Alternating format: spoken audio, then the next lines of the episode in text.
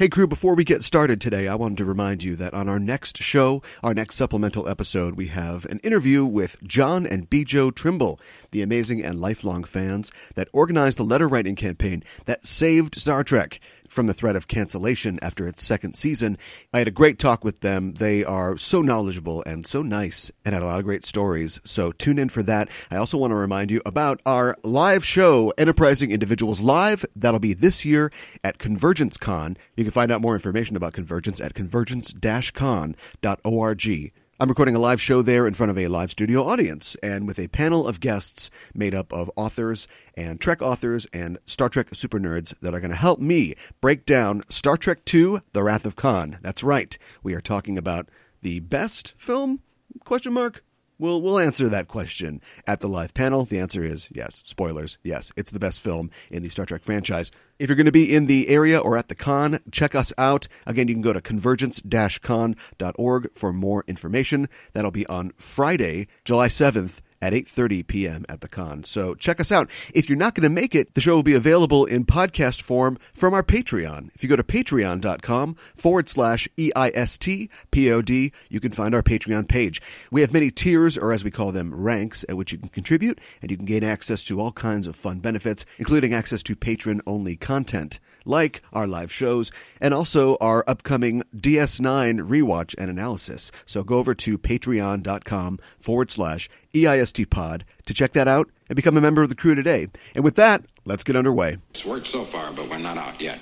I wanna know what you're thinking. There are some things you can't hide. I wanna know what you're feeling. Tell me what's on your mind.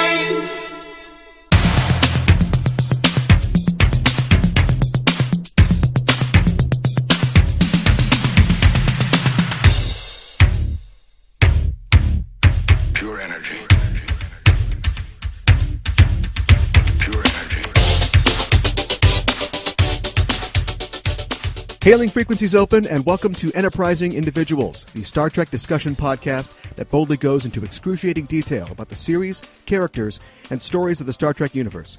I'm your host, Caliban, and I, I wish I had a beach to walk on, but this show, I give, she takes. She won't permit me my life. I've got to live hers. Excuse me. I'm joined on this episode by Dave Rossi, who has had many roles in the world of Trek, from being a supervisor of Star Trek projects for Rick Berman Productions to working as a production associate on Star Trek Next Generation, DS9, Voyager, and the Next Gen films. He was also an associate producer on Star Trek Enterprise, and he's had a planet and several off screen characters named for him on Next Gen and Enterprise. Uh, he's appeared as an extra in the Voyager episode These Are the Voyages. He's worked as a visual effects producer in remastering the original series along with Michael and Denise Okuda. He served as consultant for the Marvel Comics Starfleet Academy series.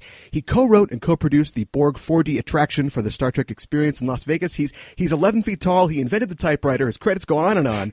Dave, welcome to the show. I also got the uh, Medal of Valor, and I got no, no, right, right, no, that's a different episode. right. Uh, permission to come aboard granted. Today we'll be talking about The Naked Time, the fourth episode of the first season of Star Trek, the original series. One of the first and still best remembered episodes of the show. And as an early episode, it introduces into you know, 50 years of ongoing continuity, some very critical and memorable elements of Star Trek as we know it. And I'm very interested in your views on producing a Star Trek show, Dave, as somebody who has worked in various roles on the production side of a series, particularly at the beginning of a show's run. But we can get to that a little later in the show. All right. First of all, let's talk about your backstory. How did you become a Star Trek fan?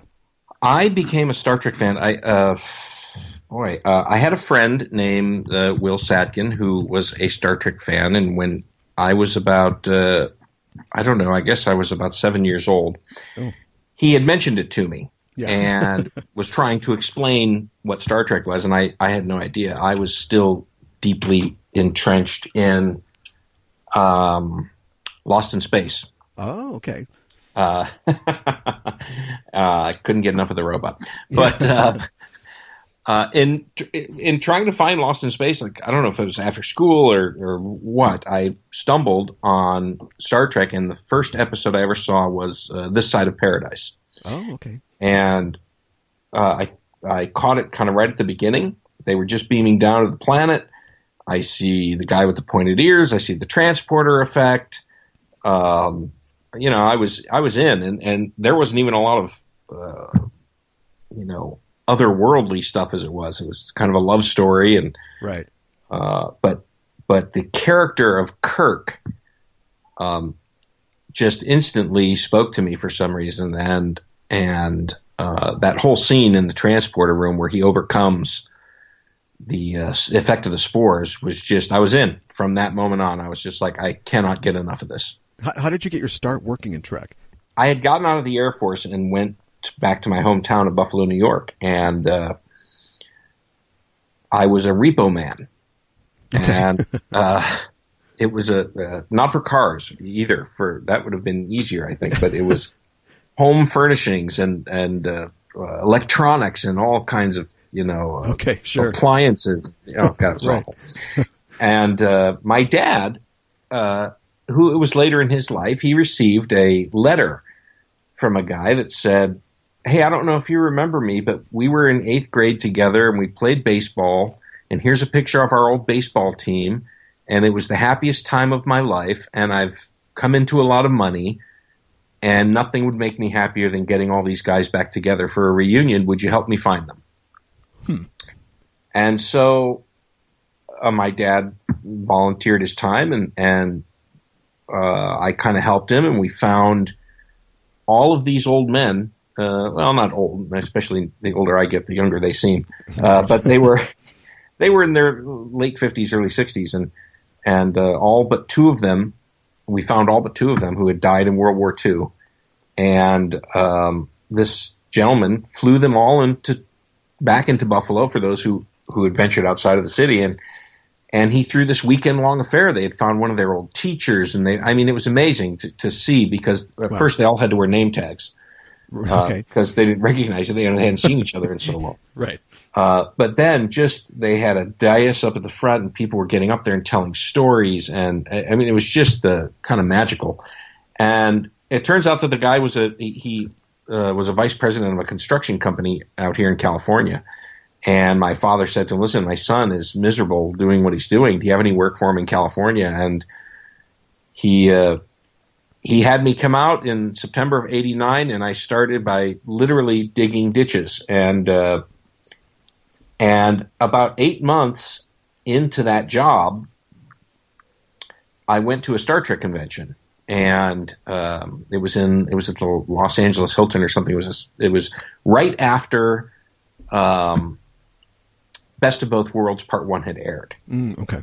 and it was all the next gen cast was going to be there. And so I brought my uh, camcorder. I was in, I had been in California, like I said, about eight months, and I, I didn't really know anyone.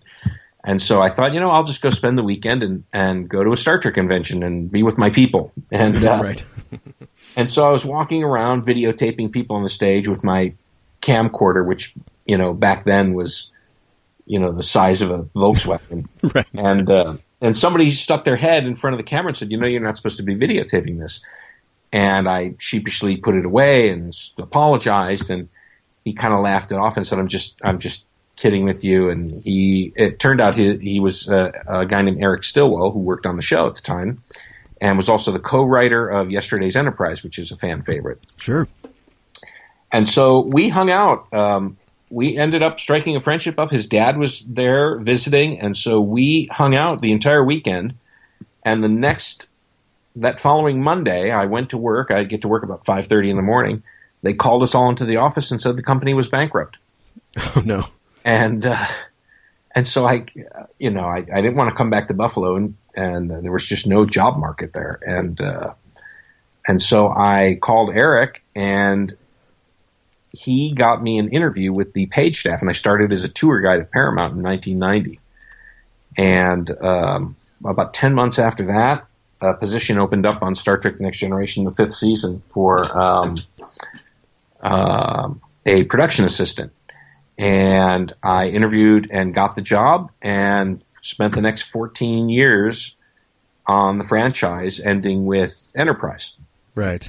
and uh, and that was kind of my path. And then shortly after that, I did the uh, remastering of the original series, Right. Uh, and uh, and yeah, that was kind of the journey. It was a you know I'm sure there are people out there who go to film school and and you know I'm that guy they want to punch in the face for being the luckiest you know Right. sob Yeah. for landing something like that. And uh, and I I feel their pain, but it was. Uh, uh, it was no easy task either. You had, you know, Oh, I no. had to work, and it was certainly on the job training. It's, but, uh, but I mean, to land Star Trek of all things, um, was quite miraculous and, and quite an honor. And a day doesn't go by that I'm not thankful for having that opportunity. Sure. And being a fan as a kid, it must have been something of a dream come true to work Oh on Star God. Trek. I mean, it's no Lost in Space, but But what is? right, exactly. yeah, I mean, you know, there's there's times where you, uh, you know, before the show started filming, I would go down to the stage, and you know, they, they're getting the sets ready, and so nothing was lit, and there was tarp over everything, and the carpets were torn up, and but it was still like, you know, geez, I'm standing on the bridge of the Enterprise, you know, Right. or I'm in the engine room. I- And I remember the first day of filming, the very first day we were filming something in engineering, and uh, and I remember walking in there and seeing it was the first set I had seen lit, I think, and uh, and just you know, you just stand. I mean, I, I don't know how to describe it. You just stand there, kind of wondering what I, I was repossessing cars a year ago, and here I am, you know, doing this crazy job, and uh, and so it's funny because my passion for the show, I, I really, I, I had no. Uh, directive in my life to, to get into TV. It was not something I was aiming for. It was not something I was trying for. Right. But but having landed Star Trek, my passion for the property was so strong Yeah. that it got me in. You know, I would spend every moment there, and my shift ended at you know whatever time filming you know started to slow down five six o'clock at night. And even if they filmed until 10, 11, they didn't really need production assistants there at that point because the writers had gone home. But I was there. I was, you know, on the stage, anything anybody wanted, and I wanted to learn the process because it it's. Uh, I realized how lucky I was, and that I needed kind of step it up, and so uh, so I did. I spent uh, every moment I could there, and it was just uh, it was just magical. Now, the production assistant seems somewhat straightforward in that you're working on the actual set of a series, but associate producer seems a little more open ended. Can you can you talk about some of your duties as an associate producer? Yeah, as an associate producer, I dealt mostly with uh, what we call second unit and insert shooting. Basically, what happens is when you're filming a series, uh, over the course of three, four, five episodes, there are snippets you need to get. You need to get somebody's hand passing over a panel. You need to get the close up of, of a com badge for some reason, or some MacGuffin in the show, or Right. uh, you know, uh, uh, whatever it is, a phaser shooting a beam.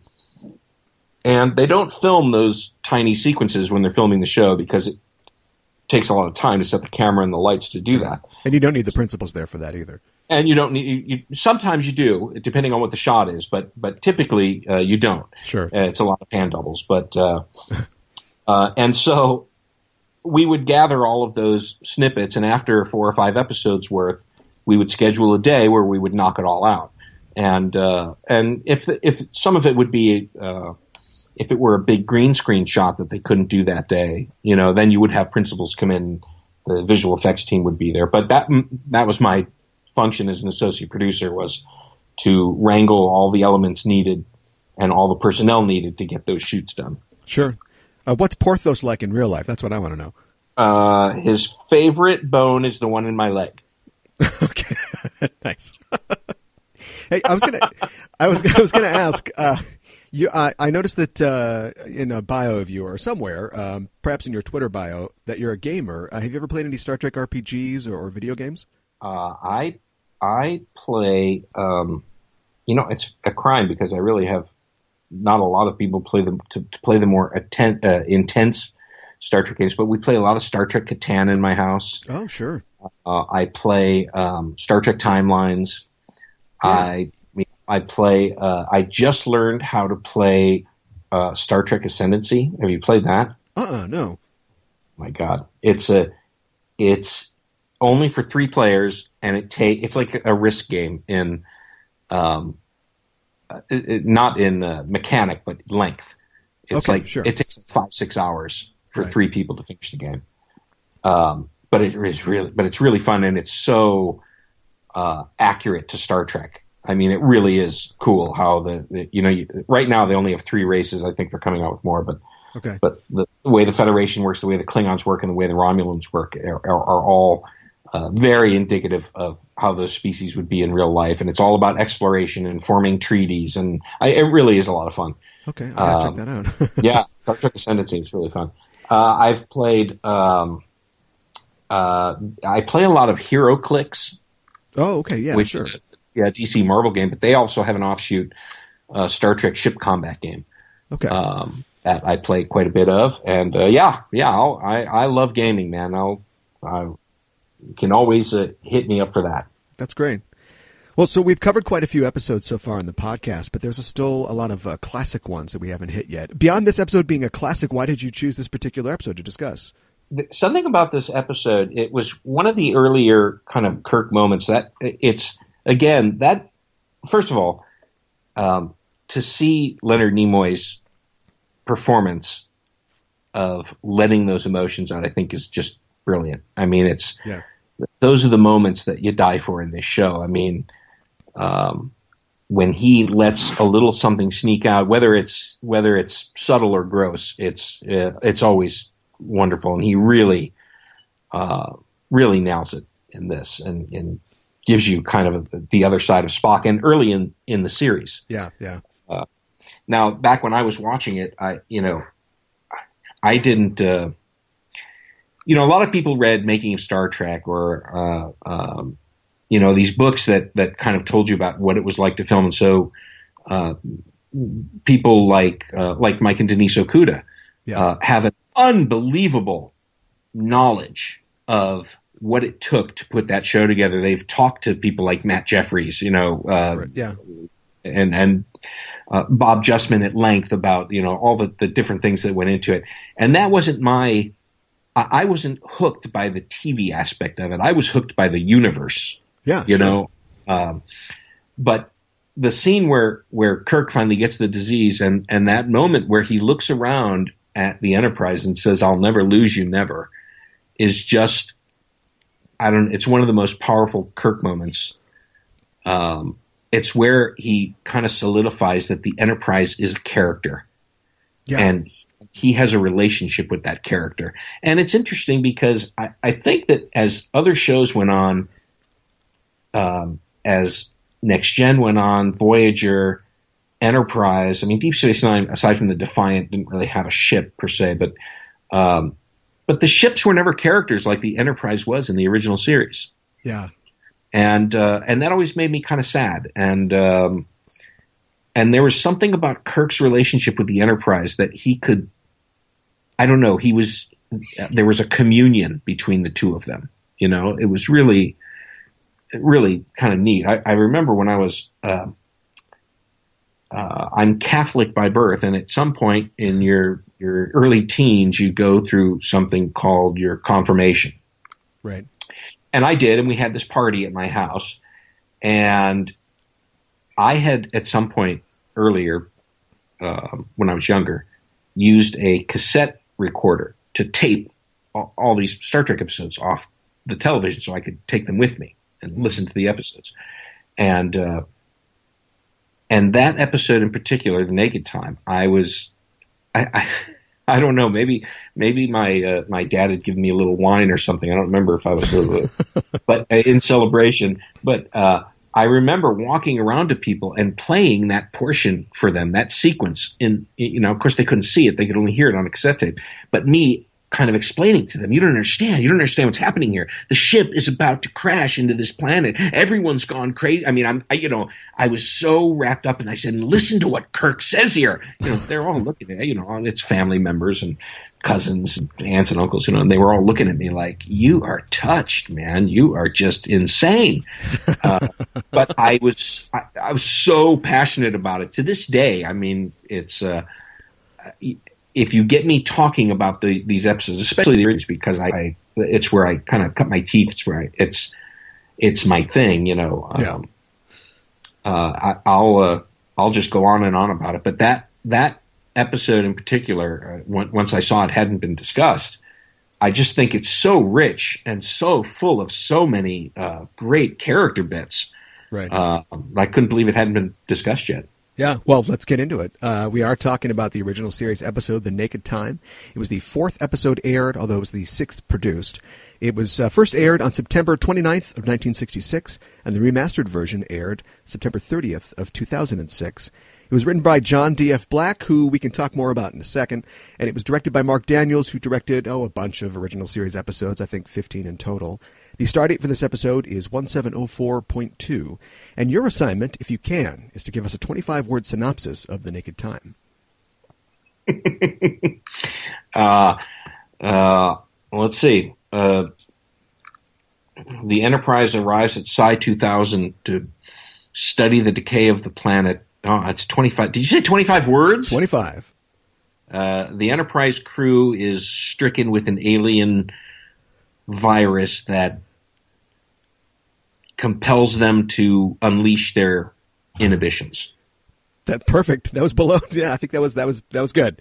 I liked how you came you came in originally as as a production person. You were setting the scene, and then you're like, wait a minute, no, no, no, elevator, elevator pitch. Page thirty-seven. Right.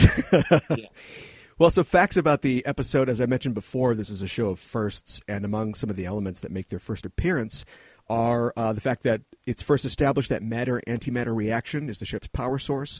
I think this is the first appearance of the Vulcan nerve pinch. Uh, it was first filmed for En- Enemy Within, uh, but it first appears here.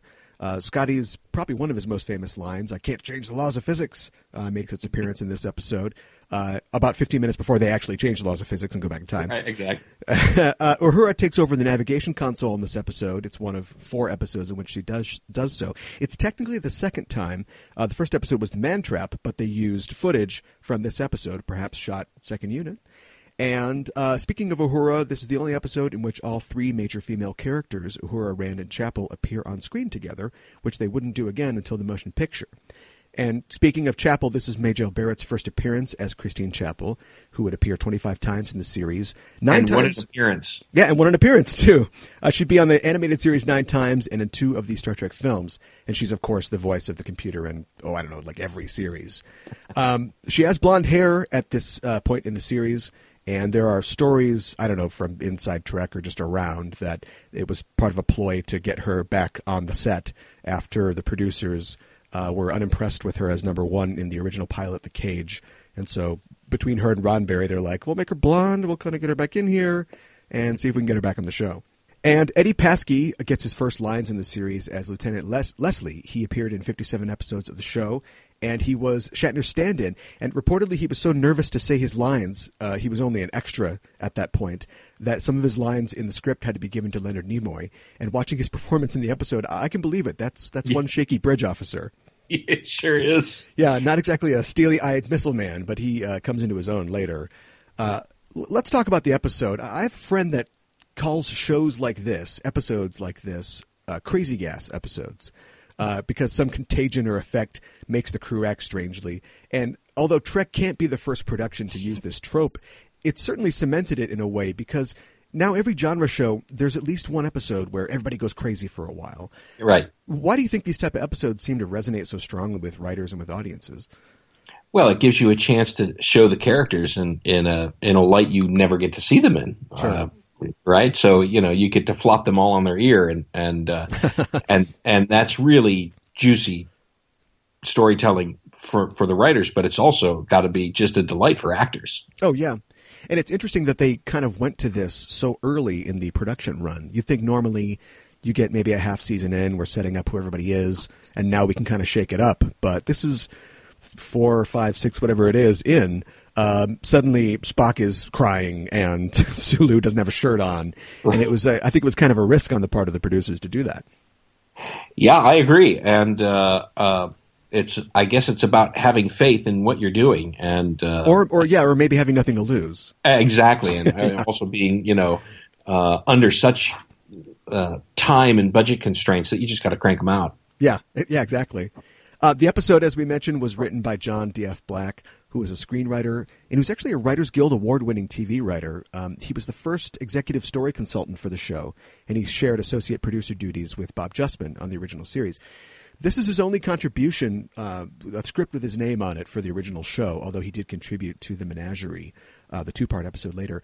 And he did not get along well, reportedly, with Gene Roddenberry. Um, he didn't like the fact that Gene would often rewrite scripts uh, from contributors, even highly regarded authors like Richard Matheson and Harlan Ellison. Mm-hmm. And his own script for The Naked Time was rewritten by Roddenberry without his knowledge, uh, as was his kind of envelope script for Menagerie. And he was not happy about that. and he left the show to write for a bunch of other prominent shows in the 60s and 70s. And interestingly, he co wrote the movie adaptation of Shaft, and he was an EP on uh, Trouble Man in 1972. so we got a little work on some black exploitation films there. I saw him in. Uh, uh, uh, you know these books uh, that just came out recently. Uh, Marc Cushman, I think, uh, is the author of the. these are the Voyage books. Yes, right, right. and so he did this. Marc did this tour around different cities where he would go to public libraries or whatever the venue was, and and he'd bring a guest with him, and he he uh, in talking about the book, he'd focus on one episode. Then they'd show the episode to the crowd, and then kind of talk to the guest. And John D.F. Black was his guest, and uh, somebody from the uh, somebody from the audience uh, asked him what was the difference between Nimoy and Shatner, and Okay. uh, and he had a very interesting answer, and he said uh, Leonard Nimoy wanted nothing more than to be an actor. William Shatner wanted nothing more than to be a star. Interesting. And it and when he said it, all of a sudden the kind of light bulb goes over your head, and you go, "Oh yeah, that makes sense." Okay, yeah. that makes a lot of sense. yeah, yeah. But it was interesting hearing him uh, hearing him talk about those guys. He actually uh, returned to Trek for the Next Generation uh, and contributed to the sequel episode, The Naked Now, and also the episode Justice. That's the one where everybody's running around in the little skimpy outfits. Uh, and he ran into trouble from Roddenberry again when he questioned rewrite instructions he received from Gene and was asked to leave the show. And his script for Justice was taken over by Worley Thorne, and Black himself received credit under the pseudonym Ralph Willis. So, being a producer and a story consultant clearly can be a difficult role, especially when you have many people to manage or answer to. And in Black's case, you literally have Lucille Ball looking over your shoulder. So, I'm not asking you to name any names, but have you been in a position before where you've seen conflict between uh, executives and the production, the writing staff, or the cast? Have you had to deal with anything similar yourself? Well, it's you know, yes is the answer. Okay, Uh, moving on. uh, yeah, there's you know, I, I I would never call anything out, but you have to understand, you know, you're there uh, so long. Um, every day you're there Right. more with these people than you are with your family, and you become a family, and and and just like any family, you have these squabbles. I mean, Sure. Um, but frankly, to me, if there's not a lot of uh, impassioned discussion going on in your writer's room, you're missing the point. Um, you know, this is, I think a writer's room is a, it's a kind of a crucible where you, you know, uh, you're throwing your ideas out and, and it's very hard to do because, you know, I've been in writer's rooms before where, where the writers have been so beaten down um, that they start, you know, anyone who makes a suggestion starts the suggestion with, well, this is probably a stupid idea, but, you know, and, uh, and I've also been in writers' rooms where, where every idea is, is given ample time to breathe, you know, whether it, it dies later or not. And so, um, and so, yeah, it, it's, uh, um, yes, I've been in, I've been in situations where, um, where it can get nasty sometimes. Sure. And I'd have to imagine that the time pressure in TV is is so strong because you're just being from the production side. Just you have to get something out, uh, be it every week or whatever the production schedule is. There's not a lot of time for second guessing. Yeah, it's very unforgiving. Yeah, I'm always amazed amount of the uh, at the amount of things that have to happen to bring a single hour of TV to the screen. Um, going from you know, just going from an idea to a draft to a teleplay, shooting, post production, et cetera, et cetera. I've heard that many film directors say about their films when they're asked what percentage of their original vision makes it to the screen, they often say ten, maybe twenty percent. I mean, in your experience, is it the same in television? Are there a lot of ideas and elements and set pieces that are jettisoned or scrapped as time and resources run out, or is everything planned out sort of to the letter? and We got to get it done like this. Well, yes, everything is planned out. I mean, we when we did our shows, there were two production meetings. So the the cycle was your show is in pre-production for a week. It's I mean the, the, that's aside from writing. The writing is Sure. always being done, but Yeah. pre-production for a week, production for a week, and then post-production. Uh, the editor, I think, the editor got a week or maybe a week and a half to edit their episode together, but uh, and then it's in post-production for the next couple of months. But um, uh, TV is a lot different than motion pictures in that uh, the real power in um, motion pictures does lie with the director.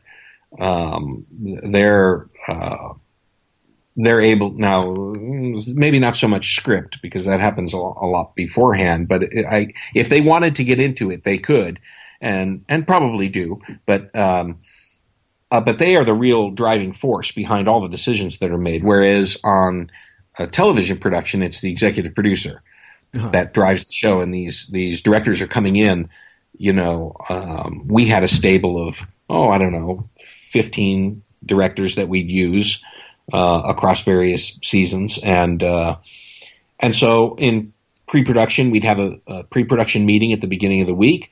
That's every department head the writer the director the producers uh, we would all get around a table and go through the script page by page so that every department knew exactly what they needed and you could head off any you know trouble there. I mean there was always there was always a, a, a kind of a funny gag in in that a script would come in and it would say 10 forward is crowded with you know 15 people. And Right. uh, we had a producer named David Livingston who who was uh, uh, kind of the, the joke with him was he would you know by the time you were done with that meeting you had four extras Right, yeah, right. crossing in front and back of the camera But, uh, 15 Romulan warbirds decloak. Uh, can we do two? Yeah. exactly. I remember when we did the, when we did relics uh, and um, and we were talking about reconstructing the bridge of the Enterprise, and it, Right. it's the conversation started. Well, how much would it cost to to do the entire Enterprise? And then somebody, the construction guys, threw out a budget, and then it was, well, how much would it cost to do three quarters? And then they threw out a number, and then it was, well, how much would it cost to do half the? You know, I mean, it just it got down until it was this little pie shaped piece. One pizza slice. Yeah. yeah, that we could use. But so that's you know all of those things are are determined hopefully in the pre-production and production meetings um, uh, that that happen so that once you're on set, um, everything just kind of goes. And with Star Trek. Uh, starting with the next generation on, especially by the time I got there, it was a well-oiled machine. Oh, sure. Um, we didn't have any uh, input in, in as much from the studio or from networks. I mean, they were just letting us kind of go with it, and the show just kept gaining popularity, and and so we had a certain kind of autonomy that was that was great, and it was all I'd ever known. And then when we got on to uh, when UPN started getting involved and in the later shows, uh, it, they wanted to have a lot more input, and so we, we you know we weren't Okay. uh, uh, we weren't you know used to that. It was like, what do you what do you mean? We're and and that's typically how every show is run. But Right. uh, we had a lot of freedom, and so it was great. And but but you could always run into you know something goes wrong on set, and and um, whether that is uh, mechanical, whether it's something somebody you realize there's something wrong with the script, you realize there's a uh, whatever it is. I mean, personality conflict. Who who, who knows? Right. It can really sidetrack you and screw you up because, as you were saying, you don't have the luxury of pushing it and saying, "Let's just do it next month." I mean, this this show's got to deliver. Yeah, So so you gotta you gotta figure out how to get around it. Here's an off the wall question. How, how'd you get involved with the Borg uh, 4D? In my kind of slow climb, Sure. I uh, uh, after being Merri Howard's assistant, she was the line producer of the show. Uh, Rick Berman tapped me to be his assistant, and um, a few months into that, he realized that he had an asset in me that was unlike most of his assistants. In that, you know, he was dealing with two shows and often a feature film Yeah. and yet the show was was so popular that the studio was trying to exploit it in, and any way they could from a licensing standpoint, from standpoint, marketing, publicity, Yeah. whatever they could do. And that took up a lot of time. And, and so Rick created a position for me called supervisor of Star Trek projects. And that was really my main function starting uh, the la- right about the last season of Next Gen, first season of, of Voyager, sometime in that span. Okay. Um, in that, I would go and have a weekly meeting with the consumer products people, with the licensing people, with uh, anybody who was doing anything with the show, so that Rick didn't have to do it Sure. so all these kind of proposals came to me and um, star trek the experience in las vegas was one of those projects where rick was involved in the writing of it but as far as the day-to-day uh, moving along getting them assets making sure that characters are saying the right things and Right, the look of the thing you know all that kind of stuff fell to me and uh, in working with the group that was doing it, a group called Paramount Parks that doesn't exist anymore. Um, well, they exist in a different form, but um, uh, but Paramount Parks um, ran with it and worked with us. And uh, a few years into it, you know, they had I don't know if you'd ever been to Star Trek: The Experience, but No, I regret that I never got to drink uh, Raktajino at Quarks. right, exactly. It was it was a very very cool uh, uh, attraction, and yeah. uh, it had two identical bridges to uh, to deal with the guest capacity, and so you would you would go through this adventure on the Enterprise, walking through these reconstructed sets, and then you would get onto a simulator, which was a shuttlecraft, and you would have this uh, experience where you get you know uh, you go from the 24th century back to our current time, and they let you off, and you're back at the at the Las Vegas Hilton Sure. and uh, and eventually the as when sales started to dip a little, they got rid of one of the bridges and turned that into the Borg experience. Okay. Okay. And so you could go to the Enterprise, or you could go on and do this Voyager experience, which uh, Sure. dealt with Borg. Uh, and so that's and, and so again, I was it it was just part of my function when anything that was uh, not filming on stage at that moment as a TV show or a movie came to be, that would that would fall onto my desk. So let's talk about the fun stuff. Uh, not that that wasn't fun. this episode, this episode is always on top ten lists of the best TOS episodes and even the best Trek episodes in general. Um, but is it a good episode? Uh, in his TOS recaps for Tor.com, author Keith DeCandido calls this a dumb episode, quote unquote. But I can't help but get caught up, I think, in the action of this show. I mean, one aspect of a quote unquote crazy gas episode is that you like you mentioned the writers and the cast get to push the characters in new directions. And i think every member of the cast here gets to add really interesting and entertaining grace notes to their performances. Is there a moment or character that really stands out for you? Uh, yeah, I mean, as I said at the beginning, the, the first the moment with Spock, where uh, where he's having this kind of emotional breakdown, and uh, and you see that that whole human side of him just kind of ooze out onto the table. yeah Um, uh, and to date, you're so used to him being this other character, and uh, so that's a that's a powerful moment. And uh, and again, then when Kirk realizes he's got it, and he starts, you know, waxing poetic about the Enterprise and and what a burden it is to be a captain, and and uh, and there's this moment, man, when when Scotty bursts into the room and Kirk says, "Scotty, help!" and he never gets it out. He, ne- he you know, he's just fighting tooth and nail to to maintain control yeah in this crisis, and and it's at that moment where Spock kind of you know just overcomes it by himself, and Right. uh, you know his yeah his his Vulcanness you know uh, uh, takes control and and kicks this thing out of his system. But he turns to Scotty and starts, you know, giving the commands. We're going to do this and this and this. And Kirk turns to them and he's like, you know, get get it done, guys. Just go, get it done. And he looks at the Enterprise and he's just like, you know, it's just this not yet moment, not yet, man. We're going to get through this. You and me, we're going to get through this. And and it really just cemented my love of Kirk and the Enterprise. You know, it's funny because I my, my mom was just here visiting from Buffalo and and uh, we were talking about when I was a kid, and, and she was telling my kids what what it was like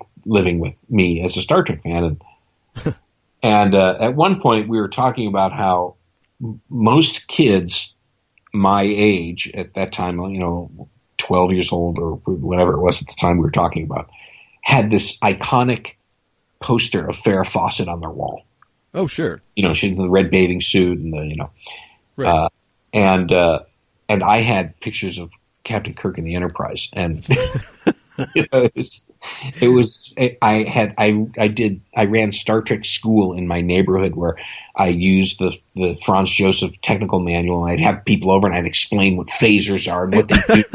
I'd talk about warp drive and you know, and then we'd go play Star Trek outside. And I was always Captain Kirk, and my friend Will was always Mr. Spock, and we'd make tricorders and stuff. I mean, because they didn't have any toys back then worth anything that Sure. uh, you know, and so I, I was just consumed. I mean, literally consumed by it. And that episode is one of the episodes that, and those performances are, are what helped propel that. Yeah, Shatner is is pretty great in that scene, and I think it's the reason that, or one of the reasons it works so well is that we, I think, even at this early date, we know that that stuff uh, is under the surface, sort of his love for the ship and the whole, you know, never, never, never going to lose you, that sort sort of thing. But it's not overplayed, and because he doesn't get sick until the last act, you know, it's not too much. We don't get too much. Right. Um, and of course, they shot the enemy within just before, so maybe they figured that was enough ham from Shatner for a while. But um, Now wait a minute. But- who was the who was the who said that this was a stupid episode? uh, Keith DeCandido, the author, Yeah, I'm going to get in touch with him. uh, he uh, Nimoy also uh, really stands out in this, and as I agree with you that he plays that p- scene perfectly. Um, this this is of course we're talking about the sobbing mathematically scene. I think Yeah. they call it on the internet. Um, and as the story goes, that scene didn't originally exist in the script, uh, but Nimoy thought that he should have a moment like that for the character.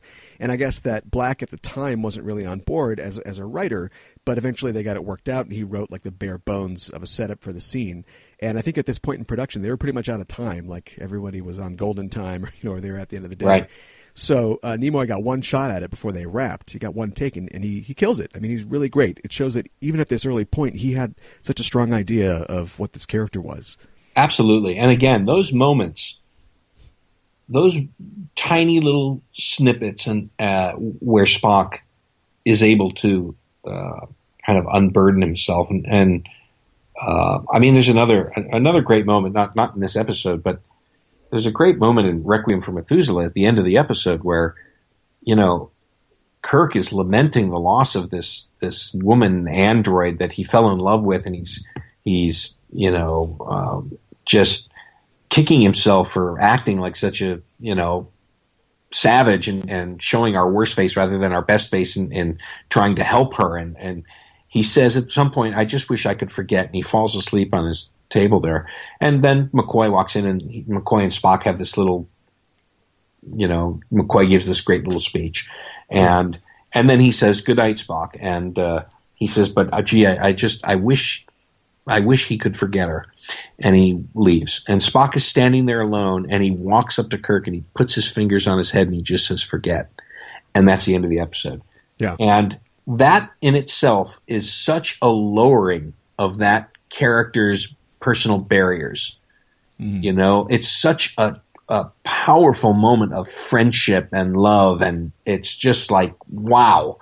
Um, to see Spock do little things like that always just, uh, I think are always really, really fun. Yeah, it's amazing. Uh, let's. We waited long enough. Let's talk about Sulu fencing, uh, which we couldn't get away from, of course. Uh, Takei has said in the past this was his favorite episode. He devoted an entire chapter of his autobiography to the stars to this episode, and from what I understand, uh, Black, uh, the writer, came up with the idea of these uh, scenes where Sulu would run around, and he didn't specify specifically what kind of sword Sulu would have. He figured it would be a samurai sword or maybe a fencing foil, and he let George choose. And George picked a foil. Um, and not what you might think a samurai sword, because he thought by the 23rd century, humanity wouldn't just be you know going along these traditional you know ethnic lines supposedly and i thought that that's another really great example uh, like nimoy of a character understanding this character, or at least understanding the world, knowing where they want this show to go. Absolutely. Yeah. Uh, it's funny though because I think he had a little. I, I've worked um, on stage before. I've seen this um, in theater. You've probably maybe seen it um, on a set or behind the scenes where a character or an actor gets a prop and gets a little too enthusiastic with it. and supposedly he would uh, he would practice in between takes and he'd be running around and, and taking pokes at the uh, at the cast and the crew. And the story goes that eventually the crew got together and uh, buttonholed Roddenberry and were like, "Look, if you ever give George a sword again, we all walk. Like it's over. We're out of here." So he seemed to really uh, enjoy uh, his time with the sword, and that comes through, I think, uh, on the screen. And supposedly, um, Marc uh, Marc Daniels, the director, had met with Takei and decided that he was going to do the uh, the whole scene shirtless, you know, be running around without a shirt on. Mm-hmm. And so uh, George disappeared for the next three days, and he was just doing push-ups like constantly in his trailer, just getting ready to, to shoot this scene. But it worked because he looks great. It works really well, and and it's also again, it's you know, it's just this, it's the same with Riley, who it, it's a real Yeah. shame that that Riley wasn't in more episodes. Yeah, Bruce Hyde playing Riley. Yeah, uh, yeah, than the couple he was in because uh, what a great character and uh, and again it's it's just it's a testament to the writing of these shows. Um, I mean, as obviously as well as the performances, but the writing of these shows uh, gave these people who I mean that's the first time you meet Riley and you fall in love with the guy. right. You know, you just like he's he's a real guy. You you care about him. You're concerned for his his well being. Um, I mean, even even the guy who plays Joe Tormolen uh, gives a great performance, and uh, Yeah, uh, all of these guys when they're going down this path, it's uh, they all get this this moment of uh, that they're able to revel in this character piece, and and and you love every one of them.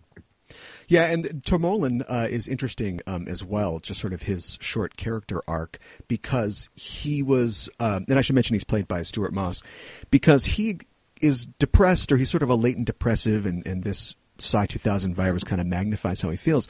But what he expresses is interesting, just the idea that it's sort of the anti-pioneer spirit. Like, what are we doing out here? Like, we don't, we don't, we're Good? spitting in the face good? of God. Yeah, what could we do? Exactly. Which is so opposite to the whole, you know, the opening that uh, that Black helped write with Roddenberry. You know, to to seek out new life and civilizations, and he's like, "What are we doing? This is crazy." Yeah. Yeah, we wouldn't have to give life support, and you know, I mean, he Right, goes, yeah. he goes on the whole thing. Whereas, you know, uh, a couple of seasons later, later, Kirk is talking about it. You know, they used to say if we could fly, we'd have wings, and you know, Right? Yeah. yeah, you you wonder how Tormolen passed any test to get into Starfleet. Well, he certainly didn't uh, pass the hazardous materials test because uh, you glove shouldn't. test. Yeah, well, the, we should talk about some of the production uh, aspects uh, in the show. The the suits that they wear, the environmental suits, were apparently made from a shower curtain, and they definitely look the part. Yeah, And they are uh, not protective enough that you can uh, take your glove off and, and scratch your nose, and then put your hand down, and some blood, bloody water can jump onto your hand, and then uh, that's bad news there. So their their containment procedures are, are not that great. yeah. That's that's you know, if you if you were going to say that the show is stupid, that's the stupid part of the show. Yeah, yeah, that that does stretch uh, uh, disbelief a little bit. Uh, Yeah. Something that else that stretches disbelief is the mannequin prop Right. That is supposed to be the the dead woman uh, in the in the research lab, and uh, I'm sure it's cheaper than a day rate for an extra, but it looks pretty bad. Uh, you think they? And it's not just the remaster. I mean, they could have put some more fake snow or so like some, some styrofoam ice over it or something like that. But it's just, it's just like a Macy's uh, mannequin lying there. It does look like a mannequin. It's pretty. Uh, it's pretty bad. supposedly Bob Justman uh, took that prop and put it in his office to like scare people. he had that and the uh, the salt creature and a couple Gorn costumes, I guess, uh, in his office there. Yeah, recently, uh, recently, uh, David Goodman wrote a book called The Autobiography of James T. Kirk, and uh, and we had uh, kind of I had brought him to CBS about the about the book, and and I said to him as he was writing it, he let me look at an early draft, and I said, "Hey, when you get to Psi 2000, can I be the guy who turned off the life support and jumped in the shower?" And uh, he said, "Yeah, sure." So now there's this entry in the book where crewman Rossi was the guy that in in the book Right. in the book uh, they after they go through the time warp, David finishes the thought and says, "So." And and he's and Kirk is saying, so we zipped back to Psi 2000 and saved everybody. We got there just as the disease was taking effect, and crewman Rossi had just turned off the life support. I had to stun him myself. That's great. yeah, Psi 2000 has got to be the best planet name ever. Um, but I, I'm trying to still figure out what's going on with this planet. Um, they're a little fast and loose with the science uh, in the early episodes. And sup- supposedly this planet is collapsing because of some great gravitational fluctuations. Yes, Um, uh, I, I think I think today I know in the updated one they sort of um, changed it to like a star, eh, which is a little more believable that these high gravity fields from the star could affect these water molecules. Um, but as far as Psi 2000 goes, and they say this specifically in the episode that it's a, a planet that's Earth-like or a lot like Earth, and it puts me in the mind of all the planets they'd pull up to in the original series that are like, my God, Spock, it's just like Earth. And there you see North America. There must have been like five or six planets that were just somehow counter Earths. And I'm sure that was to that was to save a little money, but you couldn't just put like a cloudy red planet or a purple planet there instead. Every week they're pulling up to some other Earth. It's like it's it's just like Earth. Yeah, yeah. Well, you know, the, uh, the universe turns out to have a, striking It's a similarity in its mechanics. amount of Earths. Yeah. Uh, this, uh, just with everything going on, I think this is probably the most um, animated, gifable episode uh, with all the slapping between Kirk and Spock and the and the fencing and the mathematical sobbing. It's a pretty funny episode. Uh, did you have a favorite uh, joke or a comedy bit from the episode? uh, I think when Sulu gets onto the bridge and Uhura says, "Sorry, neither," uh, For the fair maiden comment, yeah, for the yeah. fair maiden. Uh, you know, I And like that's, that. That's bit. another great little grace note for a character for Uhura as well. Yeah, and uh, and all those. I mean, anything with Riley was, you know, there'll be no ice cream for you tonight. I mean, all that, all that stuff was was Yeah. good. But you know, it's it's interesting that at when uh, when I went to this Cushman thing and I had my kids with me and we they were they were showing that episode on the screen and uh, you know the, the place had I don't know 60 70 people in it and you got to think they're all Star Trek fans. You're there to see a guy talk about the making of a Star Trek series, and John D.F. Black is going to be the guest, and and they're going to show this episode, hmm. and the amount of laughter happened during that episode when it, to me, was really inappropriate. Okay, Well, it was it kind of shocked me, and and so the next day on Twitter, I mentioned something about it, and somebody kind of fired back at me and said, you know, well, you be a fan the way you're a fan, and we'll be a fan the way we're a fan. If we want to laugh at it, we can laugh at it. And I'm like, yeah, you know, when when Spock is having his meltdown, I I don't know, where's the humor? yeah, yeah, What's what's the funny part of that? I you know I don't yeah. know. Certainly in the context of the episode, yeah. yeah, it really struck me. I, look, I get that you know, uh, Shatner's acting technique can sometimes blow up the scenery around him, but right. um, but yeah, it was just interesting to me that that these Star Trek fans had poured out and that and that there was all this laughter going on, and I was just kind of sitting there going, "What are they laughing at, man? This is Right. this is heady stuff. They're in trouble." right. Uh, speaking of Shatner, I think my favorite part is uh, he's you know he spends. It's weird what who gets affected and who doesn't because it's supposedly through sweat. Yeah, and uh, uh, Sulu bodily grabs Uhura and she's not affected, at least appreciably. But the whole time, Kirk and Uhura, he's telling her, "I've got to find Spock. I've got to find Spock." Then he finally runs down to like the briefing room and he's found her. And Uhura calls him on the comm and she's like, uh, "Have you found Mister?" He's like, "Yes, I found Mister Spock. I'm talking to Mister Spock." yeah. The, most of the, I guess this episode would be considered a bottle show. I mean, it takes place mostly on the ship, and there's no real guest stars or anything like that. Um, is this, in, in your opinion, a bottle show from a production side? Absolutely, Yeah. absolutely. I think the um, the episode order in the original series is kind of wonky because a lot of the episodes air out of order, um, not only of production but even in their intended order of continuity. Um, like the Man Trap was the first broadcast episode, but it's not a bad intro to the series, but it's not the actual pilot or the second pilot. Um, and I take it that even modern series is probably struggle with this sometimes. But would you say there's a more of a focus on continuity now, just with fans being more plugged in? Yes, there is, and uh, especially you know I think. Boy, I don't know. I, I guess uh, I guess it might be The Sopranos that kind of kicked off, you know, the season long arc. Right, Um, right. for a show. And uh and and a lot of shows now you know that's look that's how you want to watch them right? I mean that's Right. that's the, the real meat when you're watching these shows. And so um you know things like i guess you could say the x files did it too to a certain extent but they had a lot of standalone episodes. Um but yeah i think today there's much more of a, a need for continuity. And part of that might be that it's a syndication game as well Yeah, and physical Um, media, streaming, and all that stuff too.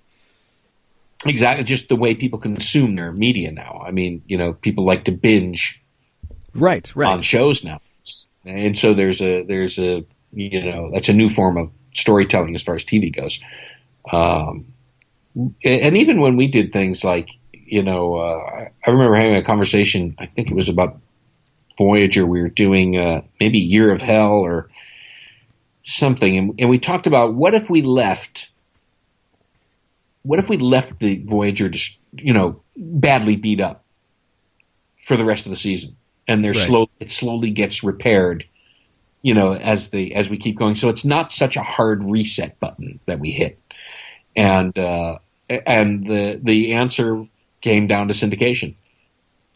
And it was like, no, because these are as standalone episodes. If you tune in one week and all of a sudden the, the Voyager is just trashed, you're going to wonder why, and there's no Right. reason for it. Right. That's interesting because that I mean I think that myself included, but a lot of fans think that that is one of the problems of the show. Just sort of because the, the the pitch, the premise was that you know they're out there. It's going to be hard scrabble. They're in the middle of nowhere, and then Sure.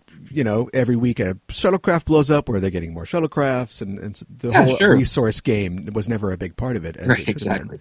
Yeah. Yeah. This episode was also originally planned to be a two-parter, with the Enterprise actually traveling farther back in time. They do invent time travel at the end of this episode, and I think that second half was eventually reworked as tomorrow is Yesterday.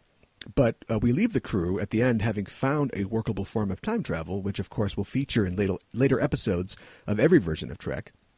I think um, probably most notoriously in Star Trek Four, Right. uh, yeah, which is still, I think, adjusted for inflation, the most successful Star Trek movie. I don't know. Maybe the 2009 beat that. I'm not sure. Yeah, I'm not sure. What did you think of the? What do you think of the new universe? I was going to ask you that, but I'll answer first. Um, I I was just talking to uh, Alan Gratz, uh, an author who was another guest on the show, and we were talking about the fact that it might be good in some way. It might uh, really please or service a particular audience. But I spent the first two movies kind of with my arms too tightly crossed and my lower lip stuck out that I could really enjoy it all that much. And it wasn't until this third film uh, that I really started to kind of get into it. And I'm not sure if it's because they finally got out of their system trying to redo Wrath of Khan or whatever has come in the movies before. But I thought that Star Trek Beyond was fun, very light, like light as air, but a kind of nice. Oh, you did a nice Star Trek. You know, you're doing Star Trek drag. It's like an action movie that has elements of Star Trek. It doesn't deliver what we really want from the show or from the original movies. Right. Um, but yeah, but the first two, uh, not not so much. Yeah, I, I have found that, uh, and I I see the uh, the uh, outpouring of love for Star Trek Beyond, and and it's great. I, I you know, I uh, I feel kind of sad that I don't share it, uh, and it's Yeah. not that I hate it or anything, but Yeah. I, I have a weird speed bump in that you know, I, like I'm a big James Bond fan. I am a Okay. big Superman fan. Yeah. I can see those characters played by other people at the pace that they are, and it doesn't bother me a whit. Uh-huh. I cannot get around that that's not Shatner, Nimoy, Kelley. Sure. I just can't. Sure. It, you you are never going to sell me that that's them, and I, um, you know, I, I mean, I don't know how you get around that, but or if you even need to. I mean, it's uh, you know, well, Yeah. I, I guess you you Rogue One it, right? You, right, right. Or you Star Trek Discovery it, which was going to be my next question. Are you looking forward to Star Trek Discovery? Absolutely. I uh, Good. I hope it's very successful. And I, I the one thing I'm bummed about in, in about Discovery is that I, I really was hoping the next Star Trek series would move forward, Yeah, yeah, and and we're getting another prequel, and it's just I I think it. I think it hamstrings the writers to a certain extent that they need to live inside this kind of confined continuity. I mean, they can do things within it, but but you're still kind of you know it you know where it's going you know where the story is going to go ultimately, and so there's there's only so much you can do. Yeah. Um, but also, I would have just really loved to to to seen what a stab at a future Star Trek would have been. Yeah. I know that they had originally there was rumors that it would follow sort of anthology format, and I think they've shot that down um, recently. Although I think it was Fuller that shot it down, and he's not around anymore. So maybe we'll get a chance Right. to see things going forward. Yeah, and and uh, you know, I, look, I think Star Trek works best on television, just as a lot of people do. I think you get a chance Yeah. to to get into the characters, you get a chance to um, spend time, you know, just with dialogue. Not you you don't you don't need explosions and barrel rolls and Right. uh, you know so. Um, so I'm looking forward to to that aspect of it, and the fact that it's going to be on a pay per view service. Um, you know, these services, the HBOs and the Netflix and the Amazons of the world, they only work if the product is good because the people, the viewers will vote with their dollars in a way that that doesn't typically happen in in uh, movies. You know, I mean, when Transformers 11 comes out, it's going to make a billion dollars right. you know, it's just the way that, that, that it goes. But, um, but yeah, and, and television and, and subscription services, they, they really have to throw money at, at making it good. And that's, and that doesn't just mean production value, but also, uh, hiring talented people to carry it off. Yeah, that's an interesting perspe- uh, perspective because I know a lot of people who are dismayed that it'll be on a pay service, but having it on a pay service like that, that that's a good point that you get direct like monetary feedback, like you know who's watching uh, because people have specifically come and paid money to see your thing. Yeah. And if you want more to come, it's got to be good week to week. Yeah, that's a great point. Um, as we wrap up here, did you have any uh, parting shots, any last thoughts about the episode? Um, go watch it if you haven't seen it. If you are a Star Trek fan who loves uh, the JJ verse or is a Enterprise or Voyager or DS9 or TNG fanatic, and you haven't really touched the original series, go back and see where it started. Go back and watch these episodes. They are really, really good. Get yeah, you can laugh at the visual effects. You can laugh at the sherbet colored walls. We get it Right. but uh, but the they did something phenomenal, and the chemistry between those characters um, affected me and my life in ways I can't even begin to calculate. So um, there's something to it. If you're a Star Trek fan, go back and watch them. Yeah, I can't help but love this episode. I mean, you can make all the memes you want, but you're doing it because you love it, or at least you remember it, and, and it sticks with you. It's inventive, and it's a good thing for a sci-fi series to be. And it was iconic enough to inspire the Naked Now and to get John Black back so they could fire him one more time. So good up. So let's talk. let's talk. My space dad can beat up your space dad. Who's your favorite captain and why? Uh, Captain Kirk. Sure. Captain Kirk. Um, he is a uh, he is a person of action. He is a person who um, understands the book very well, but also understands when it can be bent and when it can be broken. Sure. Uh, I mean, look, they're great. I mean, in Doomsday Machine, how can you not love when Decker is quoting regulations to him and Kirk just says, "Blast regulations, Mister Spock! I order you to take command of the Enterprise." Right. Forget that. Yeah. Right. Based on my personal, I mean, it's just like what? What are you talking about? But it's good enough for Spock. right. to Yeah. say you are relieved. Uh, Right. So uh, he's just he's just a force of will and uh, uh, and uh, you know he's he's not too stodgy. He's not too uh, he's not too captainy in the way that captains can't be approached. He's but but you never doubt that he's in charge. Yeah. And I read something. I don't want to take credit for this, but I read something online the other day that mentioned the fact that he's on first name a first name basis with his um, uh, his officers under him, um, which is something that I don't think Picard achieves for seasons. You know, this is a guy who is comfortable with authority, but he's comfortable, you know, relying on the people around him and building relationships, and I'm that that shows through. I think. Yeah, absolutely. And you know, I, look, I make fun of the the differences between, you know, especially Captain Picard. You know, where surrounded by alien ships, there's a countdown clock, and you know his his first command is conference. Right. You know, and and look, probably rightfully so, but you're never gonna you're never gonna um, sway me into thinking that you know. Kirk pulling one of his Corbomite maneuvers is not the way to go. right. Yeah. It's just too cool. Uh, we were discussing uh, Darmok uh, for the show recently, and we were talking about how Captain Kirk would have handled that. And I think we agreed that he would have drop kicked uh, poor Paul Winfield before he could even get a word out. Second, the second he holds those knives up, just bam, bam, bam, knocks, knocks him down. Probably true. Now that we've reached the end of the show, you will receive a commission in the Starfleet at the rank of ensign. What department on the ship will you work in? Command. Oh, okay. Well, I don't know. I don't know with if that's really a division. Uh, oh, okay. uh, department, if you will. Yeah. uh, I guess if I want to end up commanding a starship, I would I would want to start in the navigation helm arena. Okay, sure. Yeah, I guess I'd have to do that because that's where all the cool people started. You've got the right color shirt on and everything. Ready Yeah, go. exactly. Uh, Ensign Rossi, thanks for joining me to talk about Star Trek and the Star Trek universe. If people want to continue the conversation, and they can at at EIST Pod on Twitter and the Enterprising Individuals Facebook page, where can people find you online? Uh, they can find me on Twitter as well, and uh, it's a little confusing, but it's it means hope, but the I in it is actually a small L, so it's more like lieutenant means hope. Thanks again for joining me. Oh, thank you so much. It's been a lot of fun. We are signing off until the next mission. Hailing frequencies closed.